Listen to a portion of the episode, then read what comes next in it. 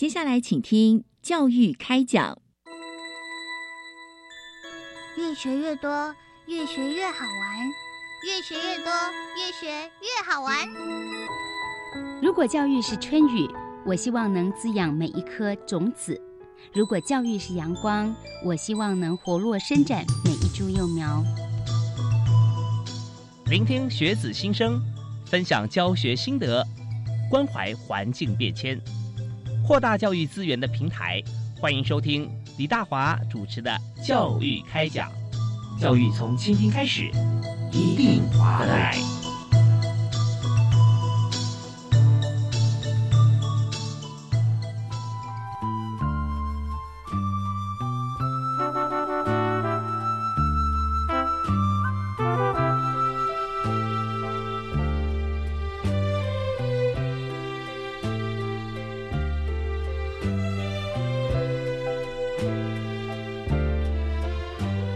位亲爱的听众朋友，大家好！非常欢迎您锁定国立教育广播电台收听《教育开讲》。那我是李大华。在今天呢，《教育开讲》节目里面，我们特别要来谈在学校里面的课程。那当然，我们知道说大学里面有各学院啊，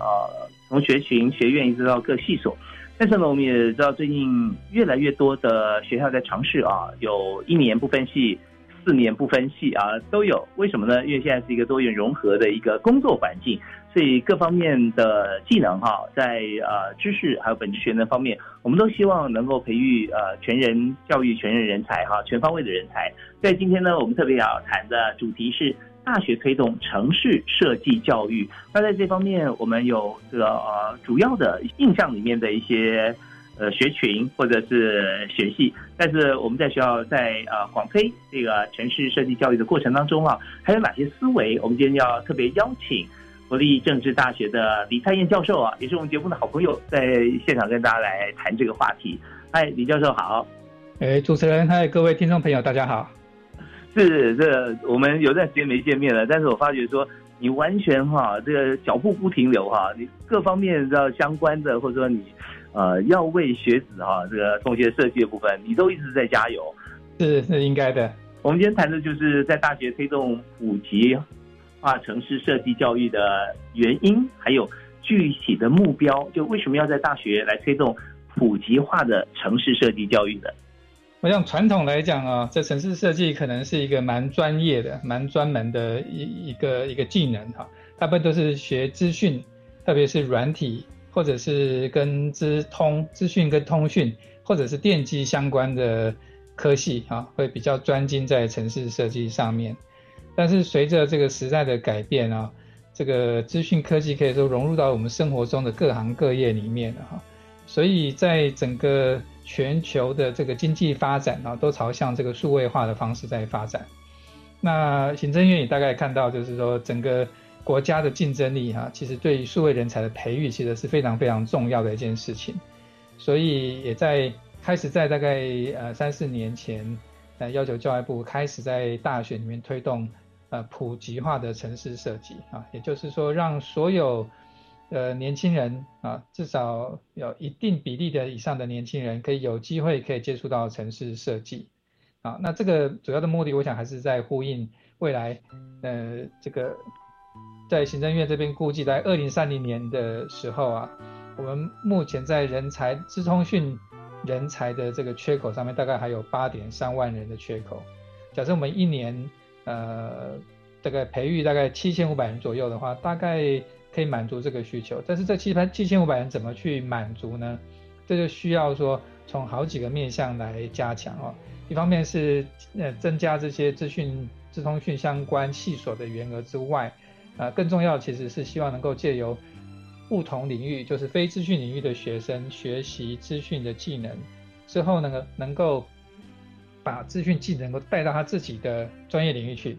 这样可以加速整个产业的数位转型哈。所以这个是呃整个被政策被推动背后的那个那个原目的跟原因。那教育部其实设定了一个目标，就是希望在一百零八年的时候，就去年暑假的时候，能够达到百分之五十以上的学生有机会休息得到。百分之五十的学生大概是四十四十几万人。那这个目标在去年五去年，呃八月的时候，其实已经达到了哈，而且是已经达到百分之六十以上的学生修习过城市设计了。哦，是对，我我们也知道说，在过往哦，不管各个学系哈，大概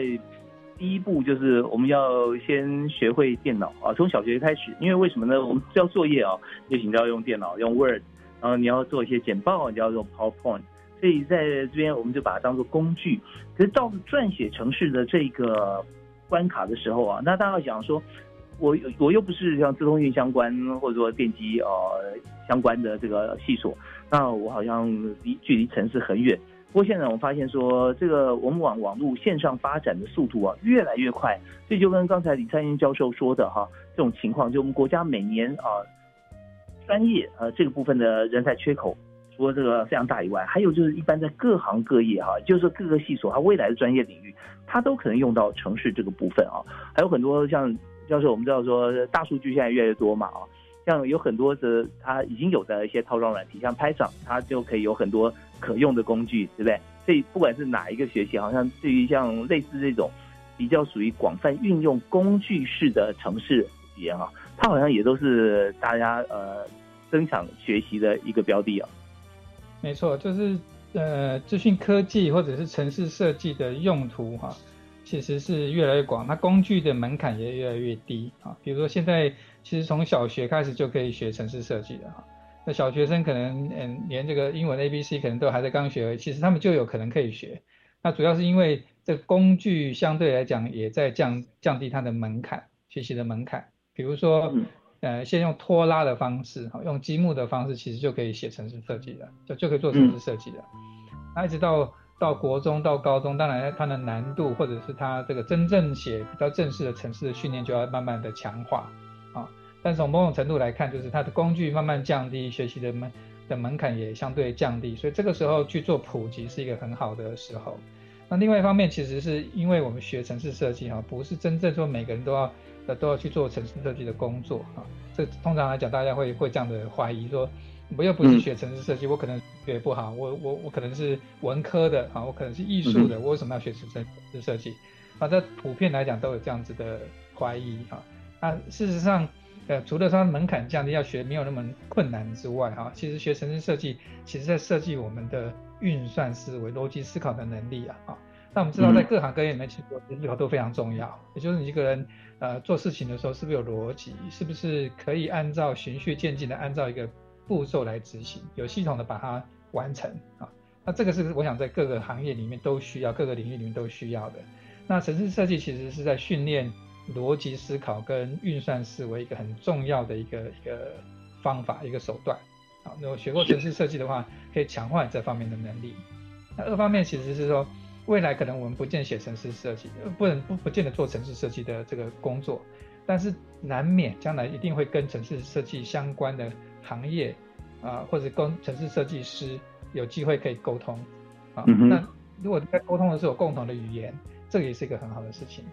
第三个，如如果你不呃将来要定规规格啊，比如说你作为一个公务人员或者做一个应用的开发者，你要定规格说我要希望希望我的这个 app 长什么样子。如果你城市这里没有经验的话，你其实也很难讲得出口，那怎么定啊？换句话说，会限缩的。将来所有人去想象它未来创新应用的空间，好，所以我们觉得说城市设计这个虽然不是每个人都一定要将来要成为城市设计师，可是这个经验跟这个概念其实都都是很值得学的。是真的，就跟李灿英教授刚刚所提到这几点啊，这教授一讲，我的脑海中就飞快的转到各行各业哦，因为像呃我们刚刚讲的第二项哈，就是说我们在这个学程设计里面呢，你要跟工程师沟通。我们知道，在一个公司里面有很多 project，很多专案。当专案哈，我们要做专案转管理的时候啊，那谁来当这个 PM，这个呃 project manager？他就必须要统合所有前中后各端每一个人哈，能够做到一点，就是说效率提高啊。那那怎么样效率会会不要说提高，会会被拖慢？就是呃，你讲的每个字哈，我都知道它是什么意思，但合起来我不知道它是什么意思。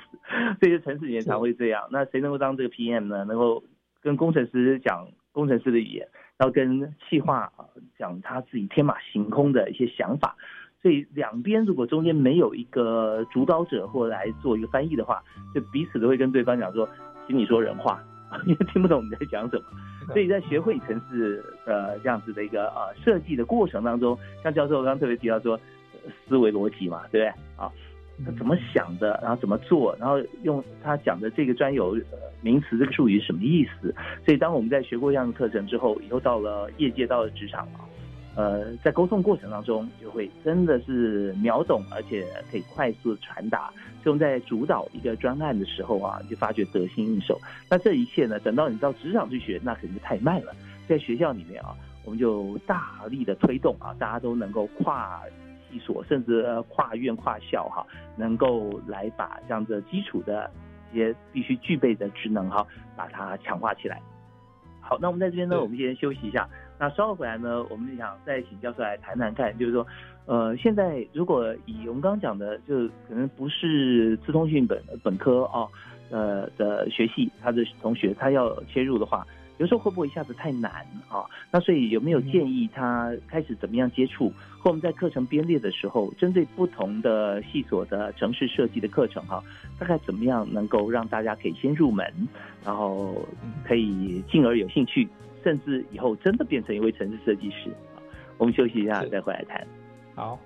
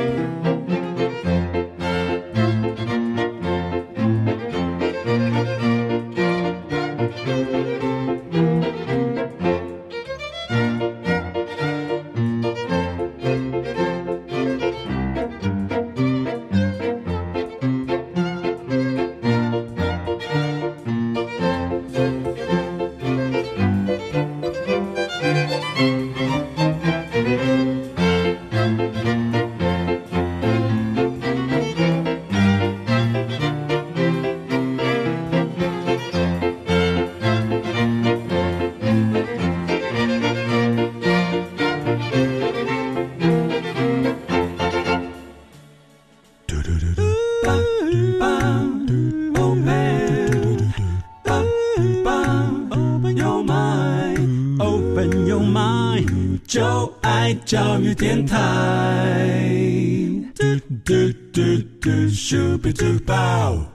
今天所收听的节目是在每个星期一跟星期二，在国立教育广播电台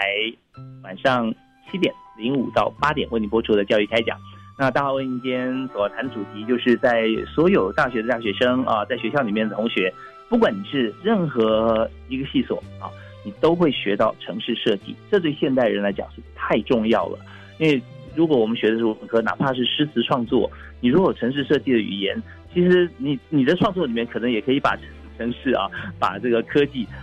放到你的新诗里面哈，其实也都很好。那特别是说你在了解这样子的一个思维逻辑之后，未来在工在呃整个呃工作过程当中，可能跟这个呃在工程 IT 部门要接轨的话，我们也知道如何的彼此来配合非常重要。所以在今天呢，我们特别邀请。国立政治大学的李蔡燕教授啊，来谈他目前呢就在协助全国啊，在推动大学推动城市设计教育的这件事。哎，教授好。哎，你好。是，我们刚才没有提到说，现在我们为什么要学习哈，在各个科系都要学这个城市教育，而且我们要把这个城市设计哈要普及化。所以我们就是想思考到说，如果呢今天我们是非呃这个 IT 相关啊。这个系所，特别是我啊人人社学院的同学啊，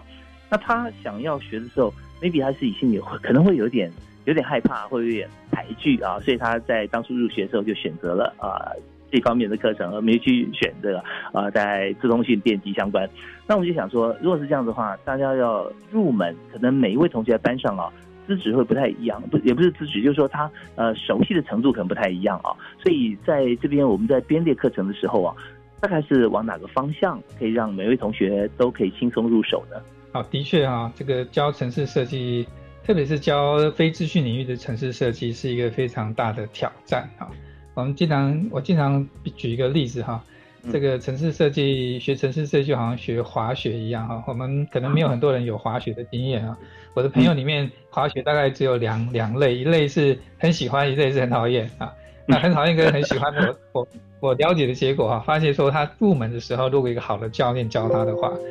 那他其实就会很喜欢，就慢慢就喜欢上，然后慢慢自己就会学了。但刚开始的时候如果没有教练教啊，或者是教练不好的话，那之后可能就很讨厌哈。所以换句话说，入门这件事情其实是非常非常的重要。那么过去我们的老师，呃，毕竟是在呃直通领域教直通领域的学生比较多，比较少有经验教非资讯领域的学生啊。是，所以在这个计划开始推动的时候，其实我们最担心就是老师拿教智通领域的那一套教材去教呃非资讯领域的学生啊，那一定是非常惨烈，可以用惨烈来形容。那所以我们在这个推动的时候，我们就开始组成了一些教师的团队哈。是，特别是为这些非资讯营的学生去做教材的刻字化啊。那这刻字化的方向大概有几个方向。第一个是让他生活化，就跟他跟他生活相关，学生才会有连结。第二个是专业化，就是跟要跟他自己的专业，比如说他是礼仪农工啊，人文法商，就是跟跟各各个不同领域，如果能够为那个领域刻制化他的教材的话，那学生学起来知道哦，这学这个东西跟我未来有什么关系啊。第三个，我们希望能够把它模组化。模组化就是说，每要设计出一套教材是适用全国，这个大概是很难，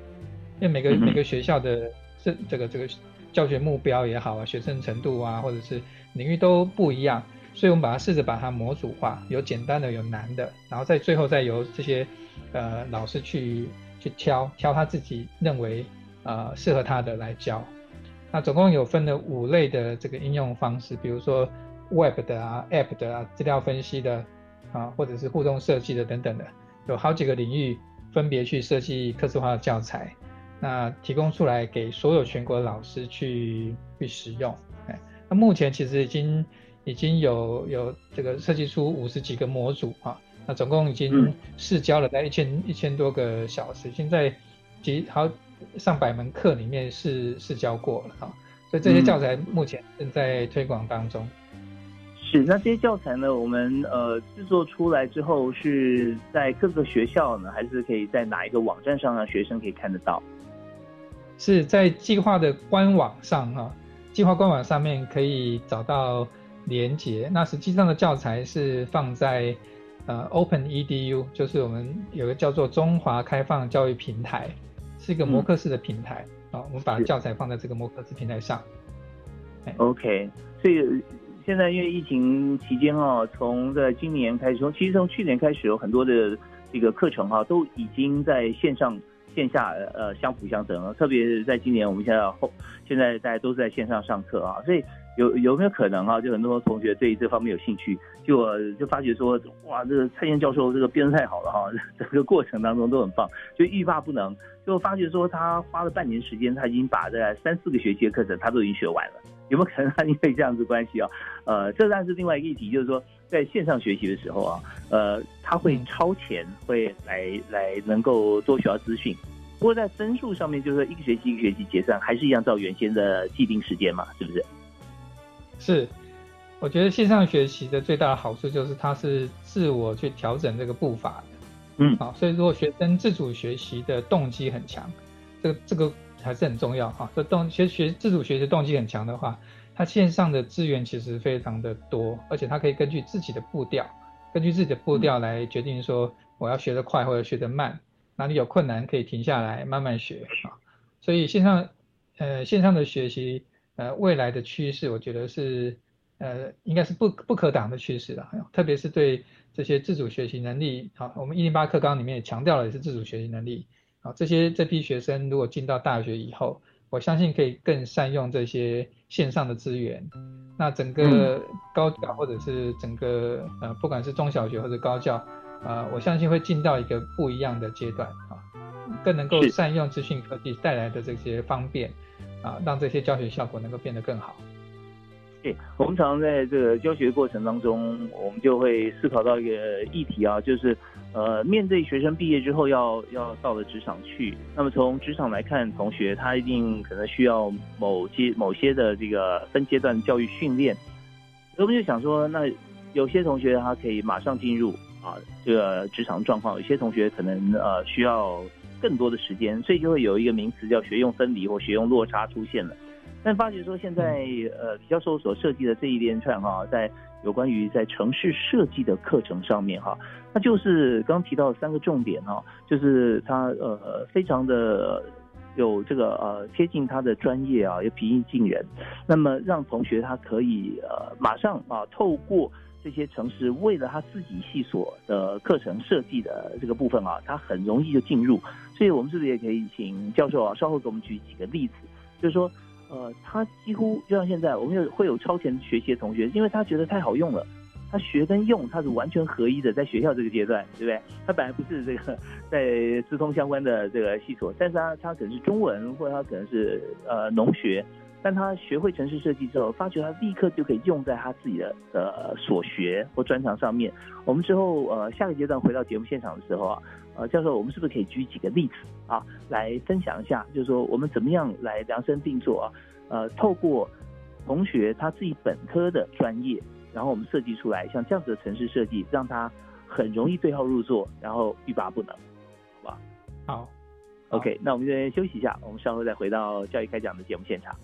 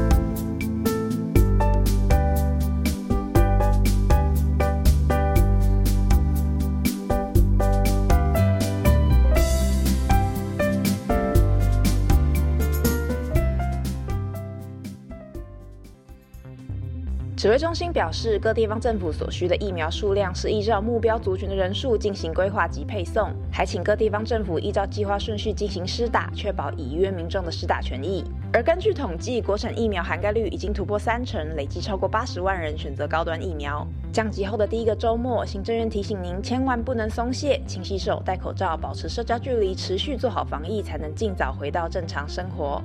以上内容由行政院提供。请问下次直播时间是什么时候呢？教育电台煽动全世界，脸书直播，下一次是八月三号中午哦，一点三十分。谁来直播呢？教育开讲节目主持人李大华，很棒哦。邀请谁呢？时报出版社董事长兼总经理赵正明。哇，久仰，讲什么呢？台湾人读书现况分析，读什么书，怎么写，用什么看最吸引人？耶，这个我喜欢。大家。二级警戒期间，室内及室外运动场馆终于适度开放，那要注意什么呢？嗯，使用人数最重要了，容留人数是以最适承载量的百分之五十为限。而针对撞球台、保龄球道等相关器材设备，间隔开放使用距离要符合一点五公尺的防疫距离。每张球台以及每个球道以两人为限，至少每两小时要清洁消毒一次。以上广告，教育部提供。我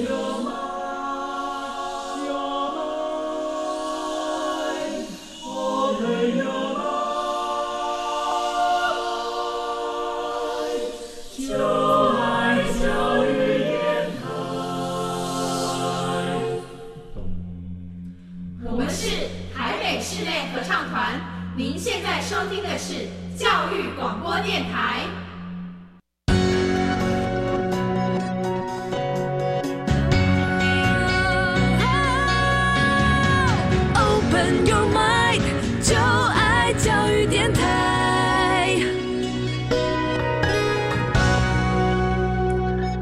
欢迎您持续锁定教育广播电台，收听教育开讲，我是李大华。那么在今天教育开讲呢，我们开讲的主题啊，就是要让所有的同学在网络时代、数位年代里头啊，我们都一样啊，就是说，就算我们学的不是这个工科，不是啊资讯通讯相关的系所，但是我们一样可以使用啊。呃，电脑，而且我们会做城市设计，最重要是我们要有城市设计的思维跟逻辑哈、才能够跟大家一起沟通。所以在这个部分，大学的课程太重要了。那我们在今天就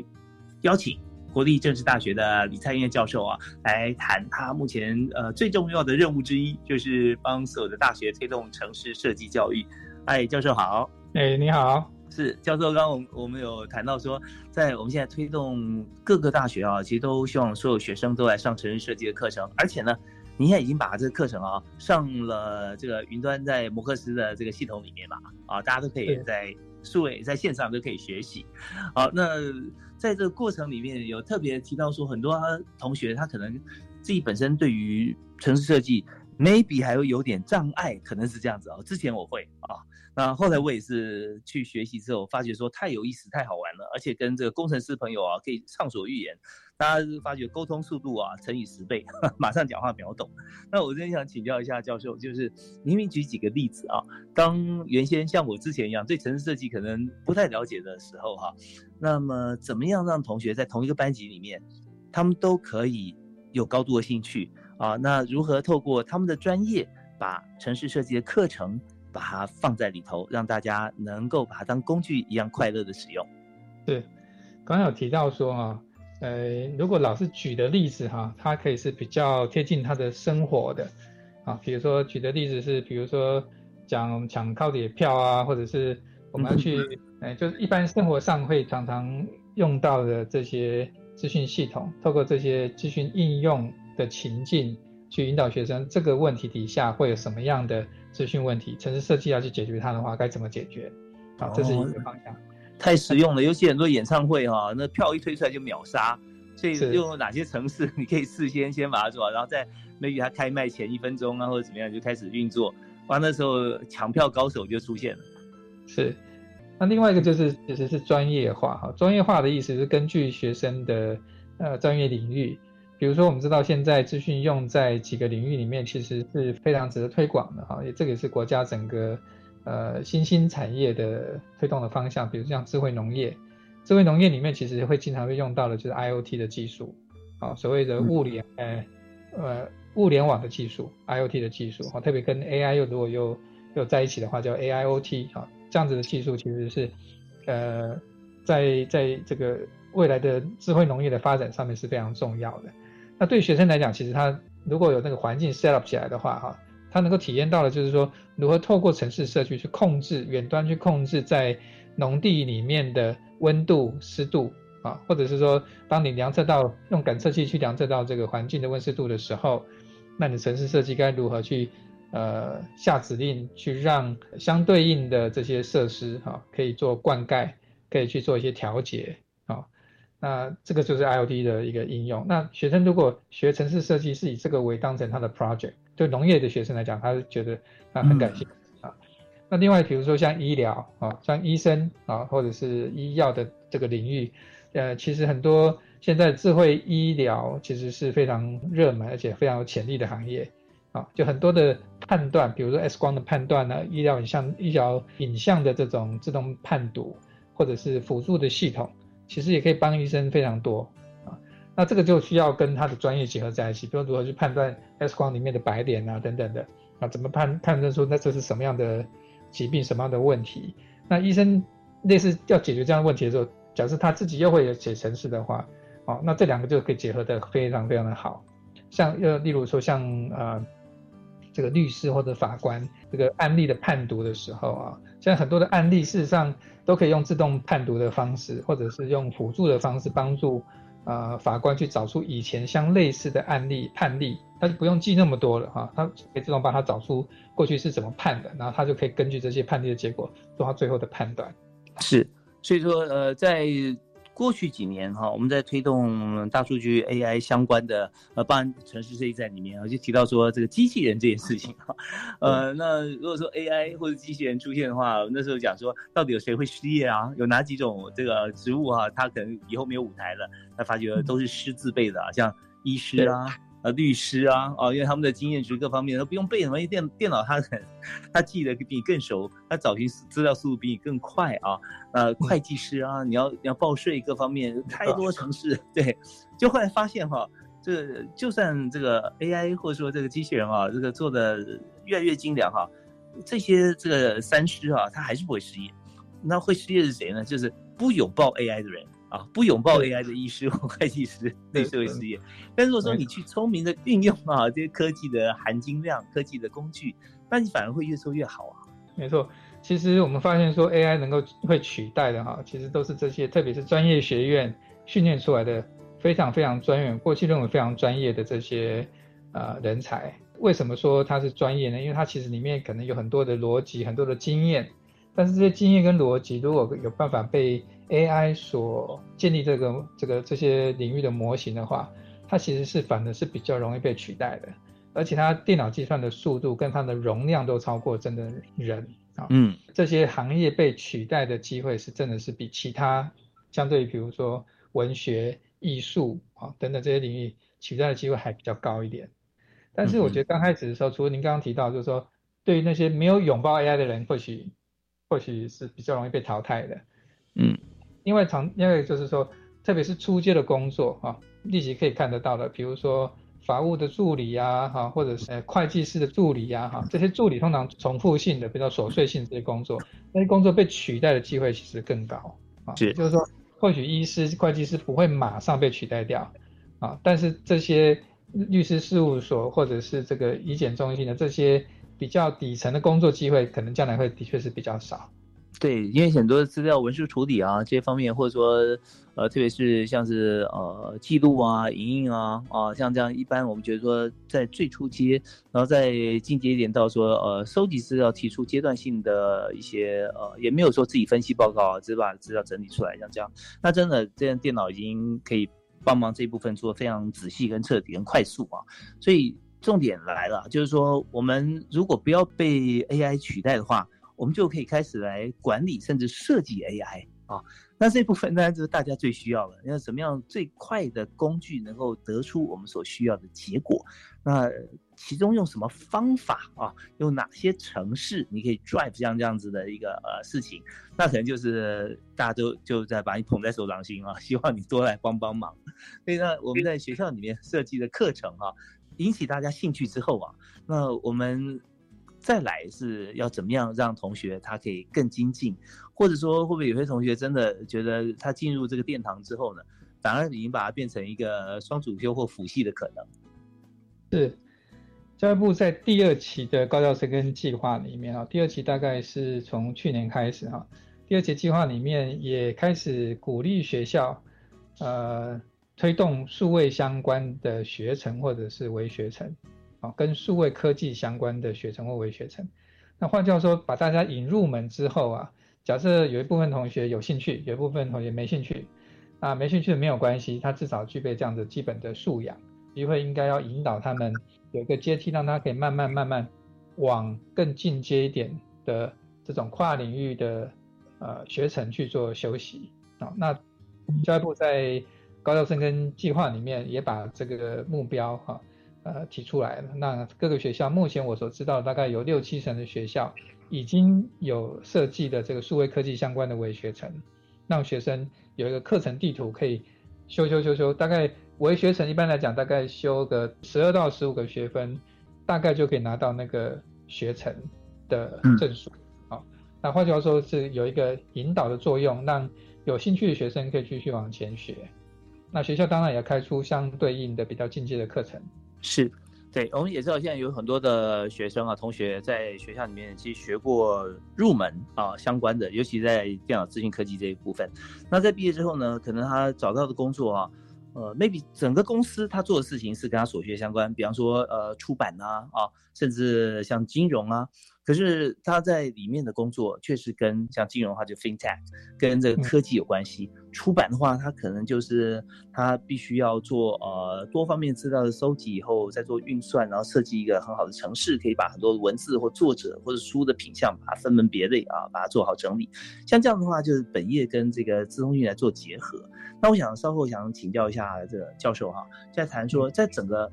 推展的过程当中啊，其实我们看到现在所谈哈，都是好的，都是很棒的啊，都是有成果的。但是这些过程在突破障碍之前，它首先面临的就是困难跟障碍嘛啊。那我们在推动的过程里面有没有碰到好像初期的障碍是什么？我们怎么样突破？那接下来呢，我们有有没有呃？还看到我们更需要做的是哪一方面，需要大家配合，或者我们在计划当中需要做哪些的精进的部分啊，也可以跟大家一起来分享，好不好？好，好，那我们休息一下，稍后马上回来。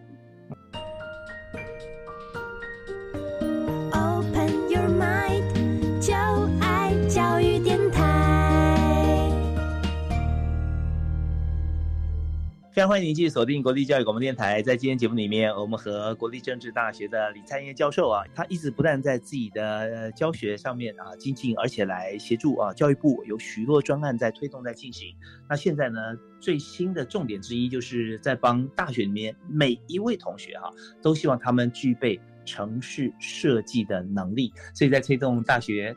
的城市设计教育，那教授刚才我们提到说，哇，真的有很多的方法入门，让大家都觉得，哇，我就是缺这个，买票怎么样比较快，或我是在学习这个，在灌溉的时候啊，怎么样能够让。每种不同的植物，它可以有适当时间、有固定的水量，可以长得好。那这些都可以透过城市设计哈来达到这个目标。那所以我们就想回头想请教一下李教授，想谈一下，就是说，如果在我们当初在接这个计划，我们在推动的过程当中啊，有没有普遍看到哈，在他大家最大的障碍是什么？然后我们碰到的阻碍啊，如何突破？这件事情也跟大家分享一下。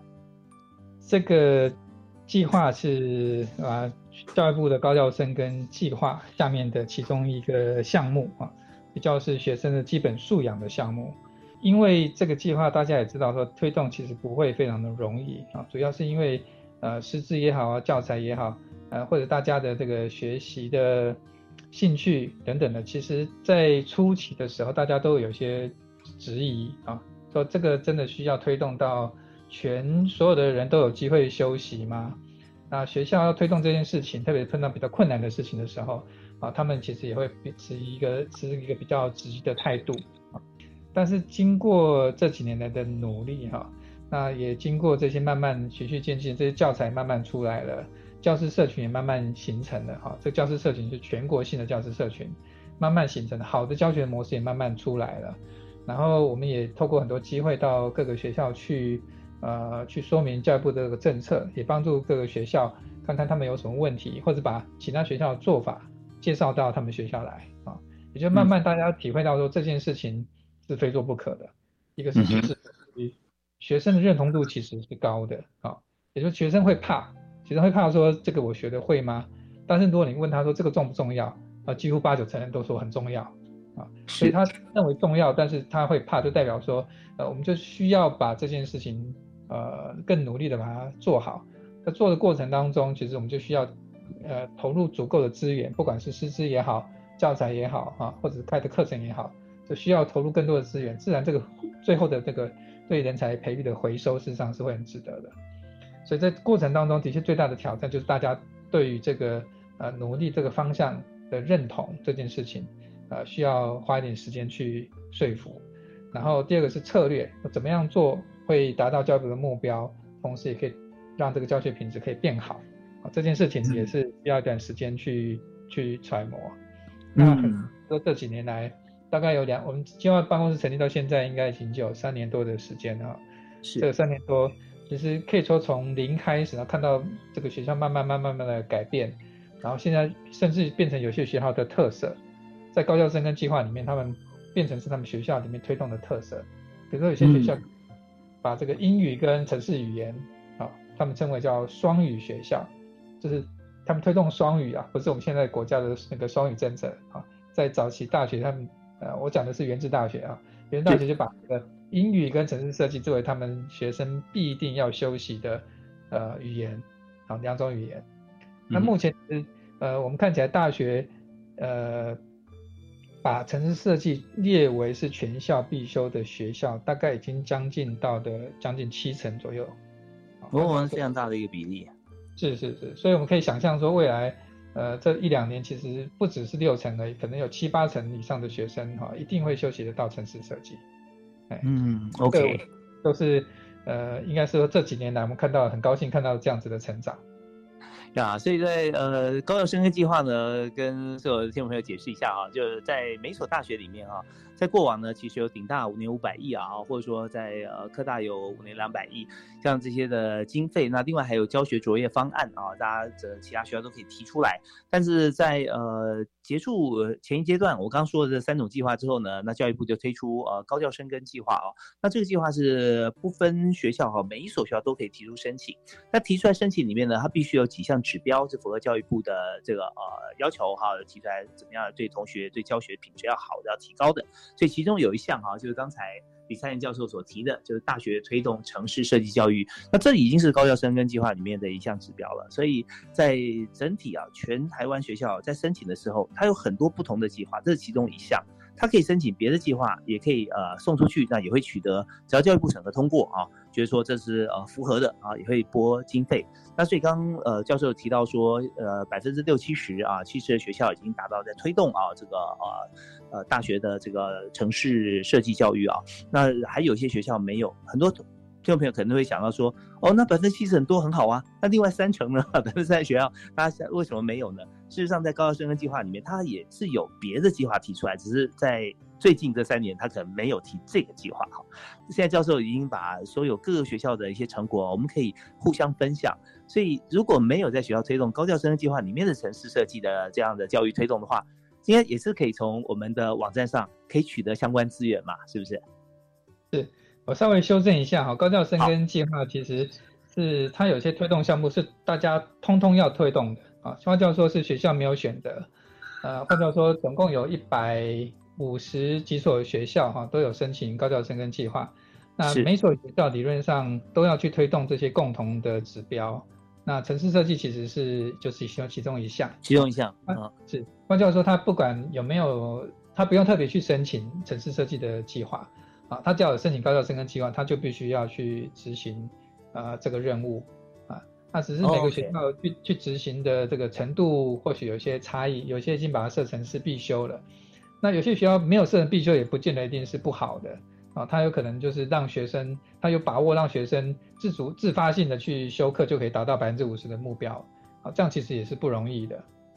嗯嗯嗯，对，呃，了解。那所以说，现在在各个大学里面啊，你只要申请高校生计划，你就必须要符合所有我们现在推出的这指标，包含我们现在在讲的城市设计在内哈。那至于说没有在刚刚教授讲没有在这个呃现在这个范围里面的百分比的学校，那他们也会用其他的方式。所以刚刚提到，真的那那会学校相对来讲，它这方面能量要够强了，啊，对对对是。好，那我们讲在。询问一下提下，就是说在整体在推动的过程里面哈，那我们一步一脚印啊，真的我们克服了很多困难，然后走了很多前瞻的这样子的一个路线哈。那在当中，我相信一定有很多的情况，不管是学校的行政人员或教学，或者甚至同学哈，有没有您碰到让你最感动的事情？是，其实呃，作为老师哈，其实最大的感动就是看到同学的改变。同学可以从从刚开始可能是很很很怕的，然后渐渐可以接受，呃，城市设计，甚至养成了他想要转行啊。那我们其实，在办很多比赛的过程当中，都可以看得到这些非资讯领域的学生呢。我们又办一个比赛叫 Coding 一零一，Coding 一零一就是呃城市设计一零一啊，就是说你你修一般讲这 Coding 一零一这一门课，就只是说是入门课嘛哈。过去这一年呢，你如果修过城市设计入门课的话，你就可以有资格来参加这个比赛。那他来参加的这些学生呢，都是第一次刚刚才刚开始学而已。从他们呃，应该说全国大概我们今年呃去年办的时候，大概有一百多队报名参加哈。嗯。最后到二十队来做决赛的时候，你看到那些学生啊，他们的兴趣跟他们的创意啊，比那个资讯相关科技的学生其实都来的有有创意啊。因为他们是在各行各业不同的专业啊组成的这些团队，如果让他在学会城市设计，真的如虎添翼啊！真的是如虎添翼啊！哎，真的是非常非常有创意。虽然说他们才刚开始学而已，所以从从这个地方你看到学生的成长，就是老师最大的感动啊。是，另外就是说我们在各跟各个各个学校刚刚讲说，呃，刚开始联络的时候都认为我们是可能是这个诈骗集团哈，不见得会理我们。可是这两三年来，我们也培养了很多革命的这个同袍哈，就是大家一起为城市设计而努力的这些行政同仁或者老师，嗯，也就是我们的社群，然后看到这些每次社群有聚会的时候，大家就好像见到家人一样哈，这样子的态度去欢迎，那我觉得那个氛围会让大家有一个共同的使命、共同的目标去努力。这件也是这件事情，我觉得也是以前没有的，也是让我非常感动的。哇，真的觉得大家一起在做对的事，而且一步一脚印都看到成果啊。呃这方面我觉得真的是让整个团队更激励，然后继续往下走下去啊，更加精进。在这边那有没有一些像感动的事情啊？那教授可以透过一些故事或情节哈，实际上发生的情况可以跟大家来说明，让大家更能够理解。曾经到也。呃，好几个学校去办活动啊，我们会发觉说到那个学校去办活动的时候，他们的行政同仁，呃，对，在这个办的活动的这个布置的方式，比我们自己去办活动都还要来的精彩啊。也就是说，整个从校门口一进来，一直到会场的整个的行政的安排哈，他真的是把它当成自己的活动来办，而且办的比我们办公室办的还要来的更令人印象深刻。所以我是觉得说那个。认同啊，认同这件事情，还有那个，呃，大家有个共同的努力的目标去追寻啊，这件事情其实是，哎，很令人感动的。李灿教授，呃，在谈话过程中哈，我也可以感受到很多不同的画面啊，就是说在学校里头是一个很难得的一个场域，就是学校它要让学习。要要培育，让让同学来学习这个，呃，如何啊，怎么样学到很具体的能力哈？那这个很重要。另外呢，给予资源哈，就是说，呃，不同的刺激啊，让他有更多的方向可以发展。那第三个是给予舞台，他学会了，然后也会发展，然后给予他舞台可以展现。所以学校里面有阶段性的呃，不管是在这个呃验收一些成果啦，就好比说呃呃，除了考试以外，有各种方面啦，有各个不同科别，有美术的，有体育的，大家都可以上面展现哈，有舞台。所以当在舞台上看到成功跟成果的时候，大家就非常感动。那尤其刚教授举这个例子是说，呃，在学校里头哈，那不是在我们整体推广的这个嗯呃专案的团队里面，我们光是到每一所学校去，就看到他们把自己的学校跟我们的呃所推动的计划完全紧密结合，然后而且从校门口就开始呈现了，让这个呃所有参加的这个朋友，这个团队的同仁朋友都很感动，因为我们真的做了一件对的事，而且对方有感受，而且把我们的资源呃运用好了以后，有很好的成果展现出来在我们眼前呐啊。但呃，所有的努力啊，都看到这个很很棒，所以我们在呃，今天我们最后要请教一下，像现在我们推动了，你说三年多的时间嘛，对不对？是。那所以在现在网站上面，我们都可以看到相关的教学资源，那各校其实都有呈现，这是很好、非常 solid 的啊，很具体的一个部分。那我们在未来啊，我们会怎如何在现在既有基础上继续推动城市设计教育呢？第一阶段的高校生根计划大概还有一年多的时间哈。在这个时间内，我们也帮自己设定的一些短期的目标啊。那这些短期目标，当然第一个，我我觉得学生的学习动机还是最关键的一件事情。所以我们持续的去，呃，让我们的教材能够跟各个领域结合在一起啊，持续的去做客制化这些工作，是我们呃目前还在持续努力中的啊，这是一件事情。嗯，那第二件事情，我觉得很重要，其实是跟一零八课纲结合啊，一零八课纲的。大概一百一十一年会进到大学，是。那一零八课刚开始，在高中国中都是，呃，城市设计都是，呃，资讯理资讯教育的必修，啊，也就是说，资讯教育必修里面，在它是一定要学城市设计的，嗯。那也就是说，这批学生进到大学以后，啊，我我们预测或者根据我们现在的观察，大概会两极化的情况或者 M 型化的情况会比以前更加的严重。嗯，原因是因为它不是考科，不重视的学校，呃，学生有更多的机会可以去练习；不重视的学校，可能可能是学的更更少一些，或者根本不会去，呃，就是根本学校不重视啊。嗯哼。所以进到大学之后啊，固然有些学生是程度会比以前好，但是不好的可能还是一样。所以落差很大的情况之下，学校教就变得会更更加的困难啊。所以学校在制度设计上面如何去？应应这些 M 型化的情况，是用分级授课，是用这个分流啊，或者是如何去设计设计出一个可以呃针对学生程度去做客制化的这样子的机制，是我们呃这个阶段在努力的。